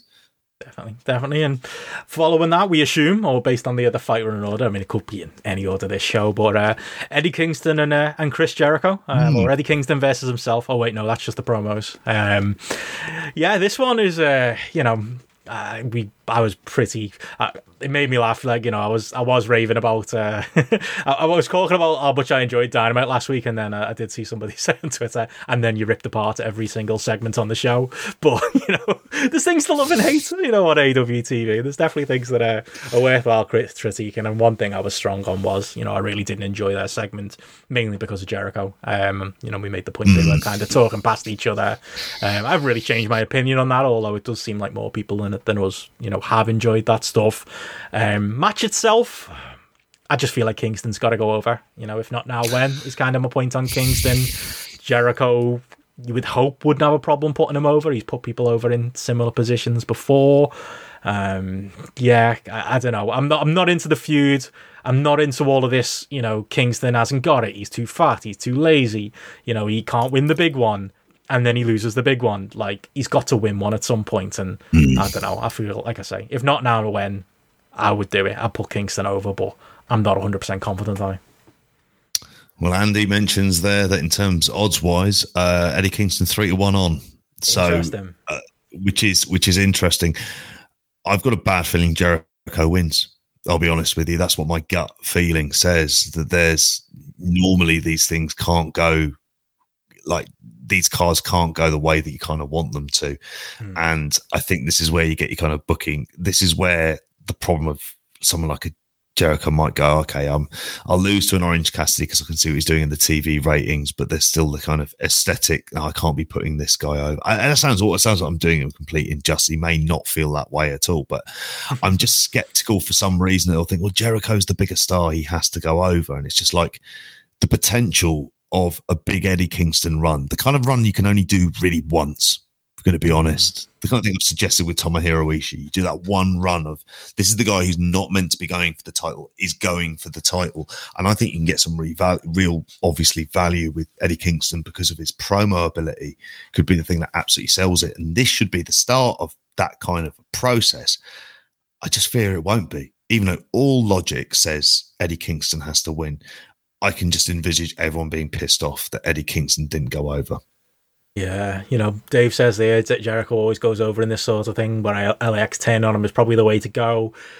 Mm. Yeah, I mean, I, they, they, did do that little tease on Dynamite. That felt like the end of the stuff with LAX rather than, mm. you know, a continuation, but maybe it's a red herring. You know, maybe that is what happens. Uh, uh, I don't know. I don't know. Um, I just, I, I wonder because Jericho just put them over on Dynamite, you know, to counter. You know, he did that, you know, is he going to be willing to put Kingston over as well? Um, to your point, you know that might be a might be a question. On the pay per view as well, I think it's different. Like TV, you can kind of move past this type of stuff. I mean, the reason I haven't predicted any interference, and Dave, complete fair point, like like logical with LAX kind of turning. I wouldn't want to see them as heels. It's just that then when you think about it, how many turns is this show kind of setting up? True. And that's my fear when you think of the much of a muchness that we speak about with some of these. I'm there looking, going, well, there could be a turn in that six man tag. The mm-hmm. face, the ladder match, there's the potential to be a turn. Danielson Moxley, there's could be some sort of angle and turn. You know, the tag type, the tag match, all like there's so many of them where you just look and go, well, actually, like Jesus, there's the potential for a lot of that stuff to come in and you don't want your pay per view full of that because fundamentally you should always stick to the logic that the pay per view is where you do your clean finishes. You can do a couple of angles, don't get me wrong, and you should do for the sake of storyline and to give people that extra reason to tune into the TV. That is my one fear on this show that we could be talking about a lot of outside interference and stuff. Yeah, maybe, maybe. Um, just looking at the uh, the public chat and uh, Yuzora Hart, who's always uh, always in there giving us uh, good feedback to uh, the spotlight shows. Always uh, interesting to uh, to chat. Uh, counterpoints to uh, some of the shite that we speak on there mm-hmm. on those shows. Does say you know he thinks Jericho put Kingston over just just to say he did it. You know I think that's a good point. You know that is kind of what he is. He likes to be that guy who says he helped and has he put uh, put X over Y. So you know maybe maybe we get that. Maybe we get his call says here you know Jericho beats him belittles him, tells him to go to ROH, and then he wins the ROH title. Maybe that's a route to go, you know. As uh, to Matty's point, you know, we want to see him uh, get a get a Foley type title run. Maybe it happens in ROH. Eh? Maybe that's uh, maybe that's where we go. But yeah, we'll uh, we'll see. We'll see if we get uh, any big moments or uh, or turns in uh, in that one. But uh, moving on, uh, we get to my uh, most hype match on the the show, the the dog collar match with CM Punk and MJF, and good lord, what an angle we got on Dynamite this week. I mean, I know I was tentative on the MJF promo. You know, I, I think I'd come round by the time we recorded the spotlight. I was like, I, I, it was good. It is ob- it is clearly go in the obvious place. There was five percent of me that thought, "Oh God, what if they don't do you know a big bloody angle um, on Dynamite?" And then they did the exact angle like this. This feud needed. You know, I we've been hot and cold on like certain points of the feud and certain segments, but what a great way to end it, you know. Once they both came out in white, as I saw Pollock say on Twitter, oh, should have yeah. known where it was going. But it was just played to perfection, you know. I saw some criticism for, you know, Punk going in for the hug with MJF and being up for that and maybe falling for it a bit too much, but it's not going to matter, you know. As soon as MJF hit him in the bollocks, beat the absolute shit out of him. You know that crimson mask, blood all over that. You know the t-shirt with the picture of them when uh, when MJF was younger on it, having the blood all over it as well. You know that fact that you know, yes, Punk was saved by uh, by Sting and friends, but it was a little bit too late. Actually, leave a little bit in the tank as well. I thought that was perfect.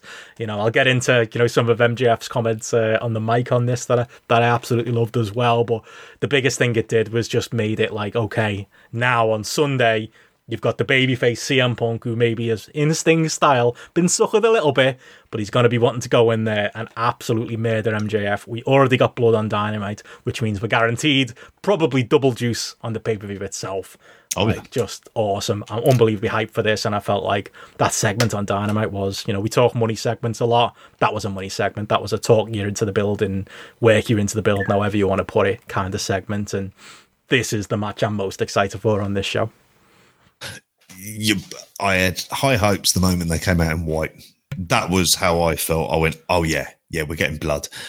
And it was exactly what it was. It was a hell of a crimson mask, like you mentioned as well. It went the direction that we said, look, uh, uh you know, on Spotlight, we were saying it depends on where it goes next. And it went in the right direction for me.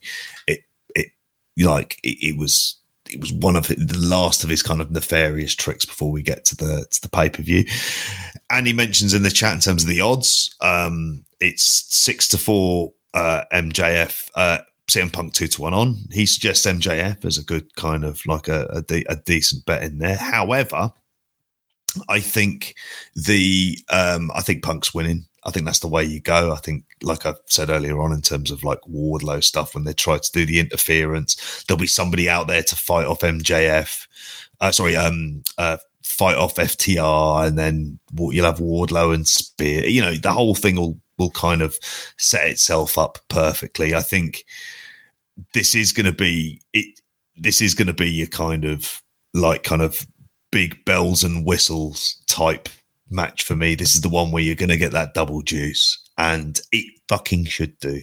Um, and I think at the end of it, what this is ultimately all about they're doing is building up MJF. I think that's the job it's done. Yeah, it has. And yeah, I am split on who goes over on this one too. Like, it feels like for the obvious story, like, you know, Punk's going to come back, get his revenge, and go over. He's already put MJF over on TV, so that probably lends more mm-hmm. credence to that as well. The Wardlow stuff probably going to play into the finish, I would imagine, which might explain why mm-hmm. they went mm-hmm. so heavy on that on on Dynamite. Um, but there still is a part of me, you know, MJF like Kingston. I'd like to see him win the big one, win the, win the feud ender for once. But maybe that's not his role. You know, maybe maybe you know, I'm working myself into a shoot there, and maybe the obvious resolution to this story is the happy ending. You know, maybe we, we do need to go there. MJF mm-hmm. will be able to lean on the uh, the Wardlow stuff as a as an excuse for it. Like I say, the only counterpoint though is, as Andy says here, MJF is the next potentially next challenger for the title. So how do you get there? But I mean, you've got a couple of months to record. I mean, they weren't asked about having Orange Cassidy beat Adam Cole, you know. So yeah, I know that was you know not sanctioned or whatever. Yeah. But uh, I, I, I, I don't know. I don't know if that necessarily means MJF goes over as much as I might kind of enjoy it as a way of subverting expectations. Yeah, I have a funny feeling that they'll end up going with one of their after this Adam Cole one. They'll end up going down a Challenger of the Month route. So I think you can, mm. M, an MJF challenge would be something I'd be thinking towards the pay per view, and there's uh, the next pay per view. And I think there's a lot more time before we we kind of we get to there. We've we've got that little bit of of time in the bank in there. I mean, I just think if MJF went over, would I be upset? No, not at all. And I think that's probably a, like a really, really good sign. Like depend, like it's not one of these where like Jericho Kingston, it's like there is a right result and the wrong result. This one, you know, Punk wins. I'm kind of fine with it because you you you've got the the ready-made reason of MJF in a match that's kind of not of his experience. MJF wins. Well, you're putting the young guy over, aren't you? Yeah. And he's the person, like, you know, to be your top heel in the future. So, like, it, and that's the beauty of the story, of the angle they've been telling. Mikey says here in the chat, where will the juice be in the uh, the Muta scale? I mean, it's going to be high. I think, like I say, they're both bleeding. You know, in the public chat, uh, Brother Van Can says, you know, uh, that Punk does love to bleed. You know, and his blood is very, very bright right. color of red. Maybe that's the uh, the straight edge lifestyle uh, uh, yeah. that's uh, the cause of that. But their yeah. shadows will be getting juice, mate. That's how much they're going around there's going to be a lot of it, and it's going to, you know, if if they did Blood on Dynamite, 100% they have to do Blood on the pay per view. Now, I think they always mm. would. And, you know, Punk's no stranger to that in in dog collar matches. I've uh, been sharing lots of those photos from his feud with Jimmy Rave and his uh, his Raven matches as well. As uh, yeah, I think he's going to be delivering something. And that was the other thing I loved about the angle on Dynamite. The uh, the MJF literally. I don't know if you caught this, JP. There was some of punk quotes in uh, in what he said. It was uh, you know he talked about um, being a snake um, you know, and you shouldn't trust the snake. That was a direct lift. Yeah. And then when he talked about, you know, the greatest tr- trick the devil ever pulled, like, I know there's a very famous film that's from, but also, you know, that was a line Punk used when he first did the uh, the Summer of Punk turn. So there's been loads, loads of those fun little Easter eggs that I've uh, absolutely been loving. So yeah, there's a there's a lot of uh, a lot of juice in this feud, and it has, you know, you know, in the end, well, it turned out well. You've now got the Ring of Honor footage you can go back to now, can't True. you, Tone? Oh, you know what? Will I use that on the pay per view? That's a question. You know, um, what would you be like? You'd be watching it, cock in one hand, probably. But like, what are they doing that? Sorry, that's. I think they'll use it on like you know these countdown shows and like the previews if they're not out already. I could imagine you know them bleeding in. Some, it's. Yes, yeah. after Ram, it's after Rampage, isn't it? I love yeah. those countdown shows. By the way, maybe it's not too late to edit that stuff in. Yeah, we'll see, we'll see. But uh, mm. yeah, um, definitely for me the main the main event, even if it's probably not going to go on last. But we do have a, a couple of uh, big title matches to uh, mm-hmm. to talk before we uh, maybe close on uh, on Revolution. Uh, Britt Baker versus Thunder Rosa for the uh, the women's title. Um, doesn't feel like a particularly prestigious match based on the build, but you know, we know, speaking of blood, how good these two can be against each other. Obviously, mm-hmm. that that match of the year for AEW, at least candidate from last year, um, did involve, you know, a lot of gimmickry. Um, they're not going to have that less this time. It's just a straight up match. But Thunder Rosa is great. You know, I go, I'm hot and cold on, on Britt Baker. You know, I think to, as far as like star level and as far as being like the, the, the centerpiece of this women's division, I think she's you know, she works and the company obviously love her. And, you know, for that reason, I don't think I, they're going to be taking the belt off her here or anytime soon, at least un- until yes. they can do that Jade Cargill match. But the matches aren't always great. Thunder Rosa's excellent. I think she'll make, yes. you know, the match. Um, I think that'll work. But you know, saying that to counter it, Andy's saying here apparently Thunder Rosa is two to five and Britt Baker is seven to four. You know, if I believe maybe I should lump on Britt Baker in in that case if uh, that's the way I'm leaning. But no, that surprises me a little bit. Does it uh, shock you at all, mm. JP? No, not really. Because I think I'd say on Monday I expect Thunder Rosa to win. I just think there's kind of heel challenges for her to go through, and it feels to me like uh, what I've predicted is that they go Thunder Rosa goes over, then you can go to Thunder Rosa, Serena Deeb. Deeb beats Deeb beats uh, Thunder Rosa, and then effectively Deeb Britt Baker is the match where Britt Baker will end up turning face. I'm not saying she'll win the title, but I think that's where her face turn will kind of happen. Um, I kind of predict some of the stable turning on. There we go. I'm predicting angles tonight. Turn fucking full Vince Russo. But I think Thunder Rosa wins. I mean, like you, I've not been enthused by the build really at all. And large swathe of the Britt Baker reign I've not liked. I thought the booking has been odd. Like yeah. there's times when it's they've not listened to their crowd and they've gone down in a path with Britt Baker where you go, this is not kind of what people want to see. However, on the night, I think this match will be will be good. I think, like you say, they'll be going all at it. It's a big, like, kind of putting Thunder Rosa into the spotlight again, and she's someone who thrives on that stage. So I, and I think she's someone who is kind of, if you think of where the titles are going to be changing, you always kind of want to change one or two. Um, and I think this is one of the ones where you can change the title. You can always you go back to Britt Baker as a champion, as a proper face. I think yeah. then afterwards, and I think there'll be some value in that. I mm-hmm. think at the moment. Thunder Rosa as a as a face champion for uh, sort of a few months, being able to go for a few people. Jamie Hayter, for example, after this, like you know, there's loads, there's lots of good places where it go to. So that's why I go with Thunder Rosa. Interesting. Well, like I say, bookies uh, agree with you, and you know, as Andy said here, Baker ate the pin on on Dynamite this week. Um, you know, is she going to eat the pin again on a pay per view? I don't know, but like I say, bookies are uh, are going with those odds. But I was just going to say before we uh, we hit up the uh, the main event, just want to say that thanks to Danny um, who's in the chat there, who's just uh, subscribed to us on uh, on Patreon. If anybody is uh, watching the, uh, the public chat, yeah, you can uh, subscribe at patreon.com slash grapple and uh, get this show and, yeah. and other ones like it. So yeah, definitely appreciate Danny's support. Thank, Thank you, Danny. For, Cheers, mate, for jumping on um, and joining us. But yeah, to, to get into the into the main event, Hangman Page and Adam Cole. You've got the tag title match. Oh yeah, have they forgotten the tag title match? Is it here? Where is it? Oh, fight I haven't got it listed, of course. Yeah. yeah. Oh, unbelievable. Well, yeah, yeah. There we go. Jurassic. Before we get there, Jurassic Express um, against Young Bucks and uh, and Red Dragon. Need to get that updated on the uh, on the fight website. Uh. Good job we got uh, JP here with his uh, with his extensive uh, notes. Uh, no slouch at this stuff uh, at this point, JP. Well oiled machine on this weekend using using preview. Oh, it is. It's the way we cover the flaws, the technical flaws, everything else. We just you should see these notes, folks. There's green colours, there's yellow colours, there's highlights, there's all kinds. Um, but yeah, you do rightly. There was lies written on there as well earlier on, but Benno yet again has sniffed that out. well, yeah, yeah, you have included it. Uh, Jurassic Express mm-hmm. uh, and uh, Jungle Boy and Luchasaurus with uh, with Christian Cage against the Young Bucks against Red Dragon. Uh, yeah, this one odd, really. This feels like a, you know, the the. I mean, it's Young Bucks. I don't think the book in the tag division, but I think they've got a lot of influence on it. And I do feel a bit odd that Jurassic Express are kind of the odd team out in this because this match is purely about Young Bucks and Red Dragon to the point where why don't they just fucking wrestle?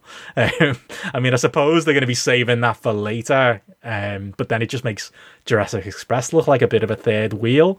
Um, I can't really call out how this one's going to go. I think possibly Jurassic Express retain and we do Young Bucks and Red Dragon non title elsewhere. Um, but I don't know. I, I feel like Jurassic Express probably need their own feud rather than getting slotted in this one. And yeah, it was weird on Dynamite. I, I, a lot of people seem to enjoy the Earth Casino Battle Royal tag. Like I thought it they had a hot finish, but I just thought it went too long for your go home show. It was like forty minutes of television dedicated to yeah, you know, this Young Bucks Red Dragon strife. Really, at the end of the day, it just seemed a bit bit out of place on a on a go home show for for me personally. And yeah, uh, like I say, this is uh, this match is all about that feud and less about Jurassic Express. So I wonder if that'll be reflected in the result. I think it will. I know Andy says on here the odds Jurassic Express um, evens Red Dragon um, thirteen to eight bucks, um, hundred to thirty. I, there's a part of me that's kind of expecting. I'm, I'm thinking Red Dragon will win it personally because I think mm. it's it plays into the the kind of you know then leads to them versus the Bucks at some point. Um, I think they want to go to proud and powerful. You're going to need to have a heel team in there now the odd thing is for the dynamics of this is heel versus heel, unless they do some sort of face turn with Kyle O'Reilly and Bobby Fish. But I've not enjoyed the build to this mm. um, because I just hate the idea of a title match where your champions are just nowhere near the focus. I have a real, real issue with that. And therefore, I kind of don't care. I mean, you know, for this one, like you said, it's been all about the Bucks and Red Dragon. I'll go with Red Dragon. It could easily be the Bucks. I just kind of think I could see Jurassic Express losing the titles, and I don't think they've had a bad reign. Mm. To be honest with you, I think the matches have been pretty much solid. But yeah, um, of all of the, yeah, this is a. It's not been a. It's not been a great build to this one. No, no. Um, but yeah, I suppose it's you know the bookies had to kind of say it all there. Um, it's a bit, mm. little, bit, hmm. little bit of an open one, but yeah, you know, will we get the Christian turn on Jungle Boy? You know, as Dave posits here in the chat, maybe that'll be a. Uh, coming as well. But yeah, I guess we'll see. But yeah, another turn, Dave. I think between me and Dave, we've just got we've got turns happening all the way through this. Monday Russo, Ferrari. and he's been more creative. He was predicting Anna Jay turning on Tay Conti. I was like, why not throw that in there as well? oh god, yeah, but where? Well, when you know, as User Heart says in the public chat, when is it time to let Jungle Boy go as a single? I assume that'll be when Christian turns on him. But is it going to be here? Is it going to be in another six months? I mean, almost forgot uh, Christian was a wrestler in AEW at this point. He's just been knocking around with them lads, and apparently he's not injured or anything according to Sean Ross Sapp. He just, you know, Tony brought him in and immediately put him in a title program, and now, well, not immediately, but you know, quite quickly, and now he's doing nothing. Um, I presume that's all in built to that, but yeah, it's all very Russo, as uh, as Matty says there. Yeah. But let's get into the uh, the main event. Um, Hangman Page and Adam Cole um, for the AEW World Title. We believe this is gonna be going on last. Yeah, um, I did think last week, you know, when we talked about Dynamite, I thought it was a good week for Hangman Page. I thought he looked dominant, um, beating the shit out of uh, Adam Cole and the lads, and you know, although that was the best he's looked like that he ended the show this week. Didn't think it was the strongest main event and being out there with, with Dark Order, but and maybe that'll be reflected in the quarter hours. Who knows? And you know, at the end of the day, though, it's it's kind of what we've been asking for. I want to see Hangman Page in the money segments. If he's going to be the champion, you know, I feel like he should be the focus of the show. I know that's that's a lot to ask, but you know, as an, as the opening segments, as the closing segments, rather than just you know seg four or whatever he, he ends up being every week.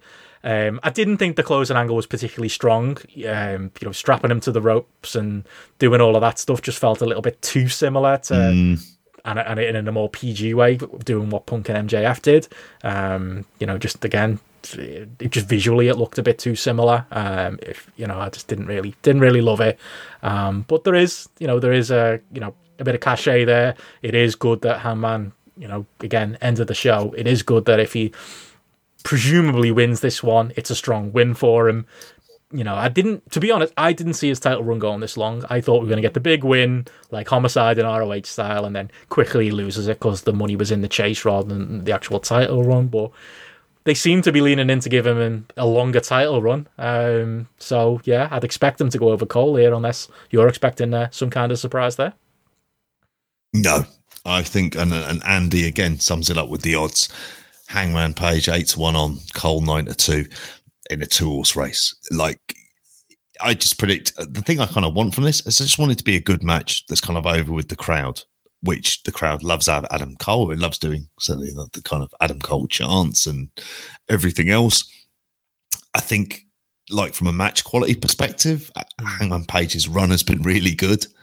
I think it's been better than Kenny Omega's run, which will probably annoy someone, but I don't give a fucking shit. Um, yeah, I think I I just think for this, this is the kind of time where you want to just put on. If there's a lot of stuff going on underneath it in terms of angles and stuff being built up and everything else, I think you just want to keep this as a pure world title match.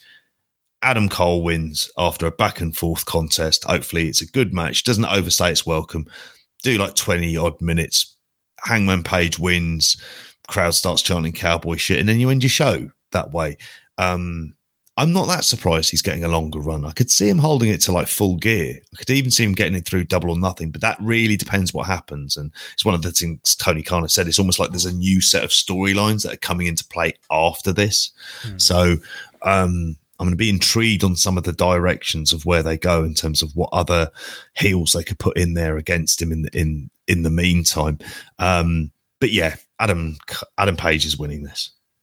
Yeah, I think he should be winning it. I, if you're taking the title off, I think it's too soon for Adam Cole for that. If I'm Adam not averse Cole, to it in the future. Uh, I'll go on if till the day I die. If he hadn't got beaten by Orange Cassidy, I might believe it, but I don't believe he's going to be the world champion now because it was yeah. feeling like he was so protected, and he is still, you know, very very protected in AEW, but just not on that, you know, shows that he's not on that elite level of protected that it felt like he was maybe going to be. But he's a good challenger of the month, a stronger challenger of the month than Lance Archer, yes. as much as I enjoyed that match. And it's Hangman mm-hmm. Page in a big spot. When doesn't he deliver? Like, you know, he's had two of the yeah. top three AEW matches of all time as Matty says there, it's gonna be a banger, you know. And Matty does also say, I said Adam Cole wasn't very good um, for a while. Matty's right, you know. wasn't an Adam wasn't an Adam Cole fan on the Indies. wasn't an Adam Cole fan when I saw him in Progress. wasn't an Adam Cole fan when I saw him in ROH. And I didn't enjoy him in NXT, but I do, yeah, I do maybe eat those words a little bit. I won't, I'll never, I'll never on Christian, never backing down, but on uh, on Adam Cole, I have uh, thought he's brought a lot of star power to AEW and has been very good in everything they've asked him to do. So, expecting uh, good things here too this show has real potential. Really overall, does. if it, mm. if it, it really does, that you'd want to think of this as a show to kind of challenge what they did for All Out. Mm. Really, like we went back and it was like, I mean, I was just being a contrarian by going with the Stardom one, but it was show of the year in mm. in 2021. This is the potential for it. I also think this should be the template for what they're doing for a lot of these pay per views. Again, it's just if it goes for four hours, it's hmm. that type of stuff, and you put in an hour buy-in as well. It's just like you just be wary of some of that stuff because that can get kind of very indulgent. That is an issue, and match order is kind of something they haven't nailed every mm. single time as well. So we'll be interested in in how they lay this out. Um, but yeah, I think we're uh, we're expecting we're expecting a good show here, and yeah, it just says everything about like how you know AEW now at this point. You know you've got so many big stars that you can slot into these big matches. Like every four pay per views a year, every pay per view is probably going to feel like this going forward. So you know that's good, but yeah, the timing issues, as Liam notes there, you know, let's hope we're not three hours in with three matches left. Let's hope yeah. they're, uh, they nail it this one because that that has been our criticism pretty much every time out with one very notable exception. So yeah, I guess we'll see. Mm. But speaking of timing issues, I suppose we should uh, get uh, some of the yes. quick previews in uh, before we uh, before we go. JP probably have to be. Uh, we quick. should make my girlfriend's livid at the minute with me taking too long. well, we're going to get on to real real wrestling. Uh, SmackDown. Um, Sonya Deville. This is on uh, Friday. Not that I'll be watching. I don't even tarnish my BT Sports app with the with these programs. But Sonya Deville versus Ronda Rousey. That's just mental. If Somebody said that to someone like four years ago. Um, SmackDown Tag Team Title match. We've got the Usos. Re- this is a rematch from Saudi. Um, the Usos versus the Viking Raiders. And then for the Intercontinental title, Sami Zayn versus Ricochet, which obviously Sami Zayn has to win because he'll be in there against Johnny Knoxville, won't he? So it'll just be leading to that. Ricochet, an afterthought for a more credible title challenge from Johnny Knoxville. That's 2022 WWE for you there. New Japan Strong is on as well. So, and like, man of the moment. Matty, Matty, was all made up in the chat there. He's getting WWE chat. That's it, mate. It's done. Onto him. Onto New Japan Strong. As much WWE chat you're getting. Like, and in some ways, Matty, you're, you're quite lucky to have got that much out of us. Like, there are some weeks we just go, they haven't said anything about SmackDown, and we just move. Yeah, that's true. If Slack West's a whole different kettle of fish, isn't it? If you can slag them off, then we're all, all good with that. New Japan Strong is on, and uh, our old friend Christopher Daniels is back. No Low Ki, sadly. Um, he's up against Karl Fredericks. Mm. Got Brogan Finlay, latest of the Finlay lads, up against TJP. Is he? And then we got FinJuice. Sorry. Is he a Finlay? He is, I think. Oh, right. I Could be lying. I, don't, I think he is. I think he's the youngest son. Um, then we've got uh, FinJuice on there. So the brothers on there as well, unless they're not related. This could be a Von Erich situation with that Lance Von Erich lad um, versus Jonah and Bad Dude Tito, who yes. I'm very happy is getting some bookings. It does, you know, where is Super Beast? We'll throw that. Bad Dude Tito's getting it. And some of those other lads who are on those shows are fucking awesome as well. So that's New Japan Strong, a program that we don't always cover, but generally, if you're looking for a solid hour of wrestling TV, you can do a lot worse than that. Very easy watch. And that obviously leads into what is really, you know, as as Matty would say, is the IWC pay per view of choice from the weekend. Uh, Impact Wrestling Sacrifice from the Paristown Hall in Louisville, Kentucky. Um, yeah, uh, on here, you've got Alex Shelley versus Jay White, PCO versus Jonah, Rhino versus Eddie Edwards. For the World Tag Team titles, we've got the Good Brothers versus Violent by Design. That's Eric Young and Joe Doering. Um, he's not been used anywhere near to the level he could have been at anyway. Knockouts Tag Team title match. the Inspiration versus the influence. That's Madison Rainington or Dashwood. The inspiration of the Iconics. It won't be good. Uh, X Division title match: Trey Miguel versus Jake something. Mm-hmm. And for the world title, an angle that you were keen on when you were speaking about on Spotlight, um, and the way the way it was delivered, if not perhaps one of the people in there, Moose versus Heath. Yeah, I mean, build me up there to. Uh, I'm not hyped about Heath the match or Heath being in it. I just thought it was a good segment on uh, on yeah. Impact TV, um, and obviously not seeing the go home episode yet, but you know, it was a very good episode of, uh, of TV last week. Mm-hmm. And yeah, you know what? Like we enjoyed that last pay per view, and you give me a show that's got Alex Shelley versus Jay White on it. I'm into it. Like that will be very good. Yeah if Alex Shelley turns up, which is always an issue. But and, and not he's not a dick. He's just you know he's got a real job um, and does cause problems sometimes. But I really hope that uh, mm. that, that that match takes place and really excited to uh, to see it if it does. You know, Jay White's been uh, very good uh, on Impact on the last few weeks. It's a bit of a travesty that that's where he's uh, he's doing his stuff right now. It feels like he's already been forgotten by Tony Khan. Let's hope he uh, he gets back. Christ, I'd even forgotten he was in AEW. It says a lot, doesn't it? I know, I know, I know. Two weeks ago.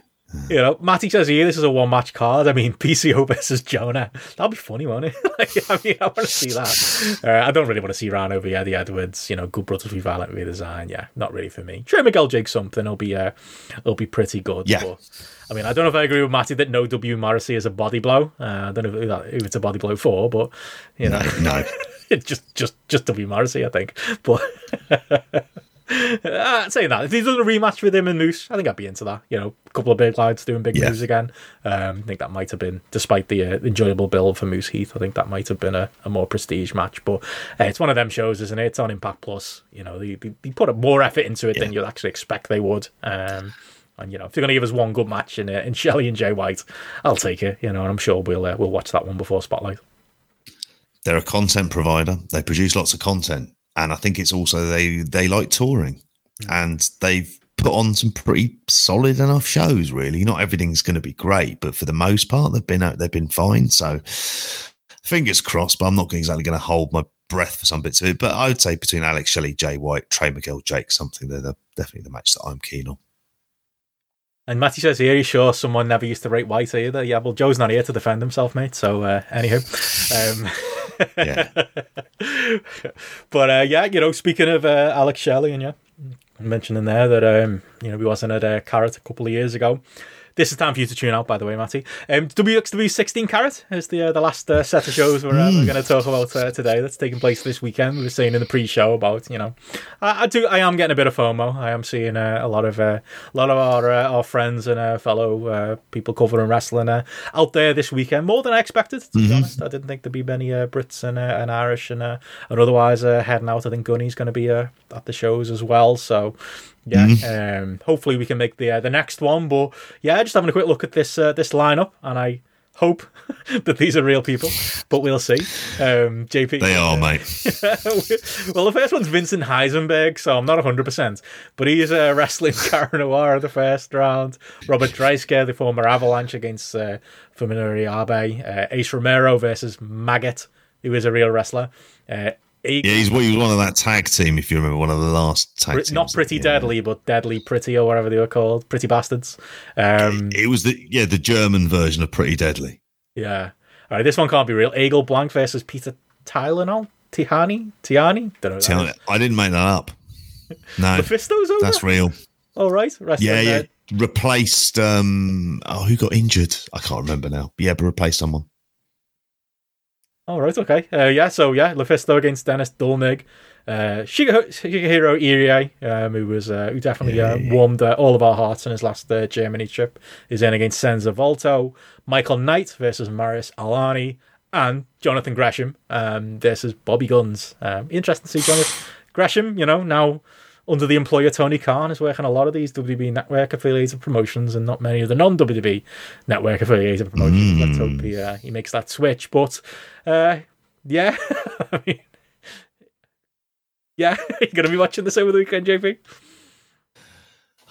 I'm more interested, like I said earlier on, from a technical standpoint. The fact that they're doing it kind of near live and putting on WXW now, so effectively just putting a live edit up on there. I'm kind of intrigued with it. It's it was Biff Busick who was going to be on there, but as COVID, so Lufisto is the first woman who's entered into it as well, and, and good for actually someone who's been around for a long time, um, and never quite got the the the credit that she deserves.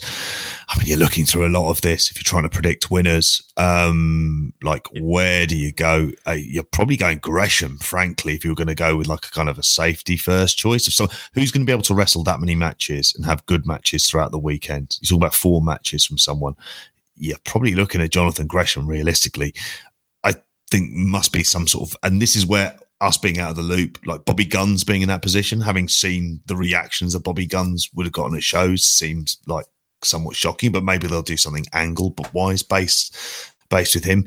There's a lot of people in there that I'm not familiar with. I've never seen Michael Knight, Dennis Dullnig, Aigle Blanc, and Peter Yeah, I've not made them up. I swear to Christ.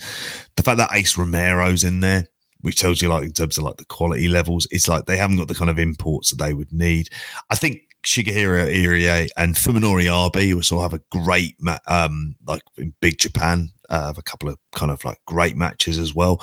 I think like there could be some decent stuff in there, but I think the first round is the first round, isn't it? It's it's always been like as we've seen at Carat, it's day two when it starts to get lively, where you've got those um quarterfinals and and the the kind of big title matches on day two. So that'd be the one I'd be more looking forward to. Yeah, and obviously, yeah, like you say on that on that day too. Um, like I say we got the quarterfinals, and we have we got those. Uh, they got a women's title: Eva Koloski against Ava Everett. Ariza Hungry versus Fast Time Moodo and not Stephanie Chase, Stephanie Maze. Um, I nearly read it that way. She's busy. You've no excuse, mate. Absolute Andy versus someone in the uh, in the shotgun title match mm. in uh, Axel Tischer uh, versus Tristan Archer versus Jane Simmons versus Levan- Levaniel um, in the uh, WXW Unified World Wrestling Title four way match. But yeah, there's uh, some WX Now and Friends show going on as well. JP over the weekend is the two. Is, is this like similar to when they bring in the different promotions and such? Yeah, it is for this one. There was going to be so there's a wrestling cult show. There's an ambition show as well. Hmm. There isn't any extra sort of special guests for it as well, so that's why I've kind of not put it down on there. And there's lots of blanks on the one. card, to be honest.